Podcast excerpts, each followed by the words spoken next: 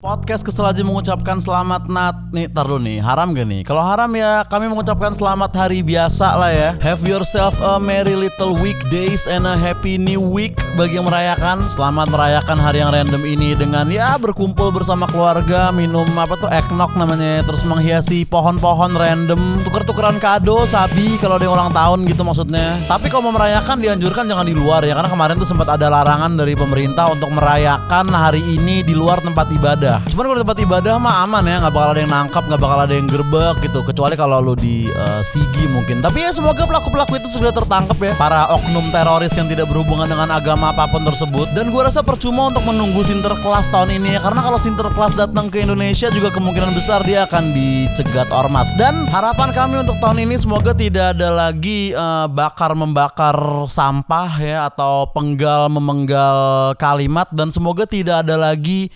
pembunuhan-pembunuhan sadis dan pembantaian yang biasanya dilakukan oleh kaum-kaum beragama Yahudi di Skotlandia.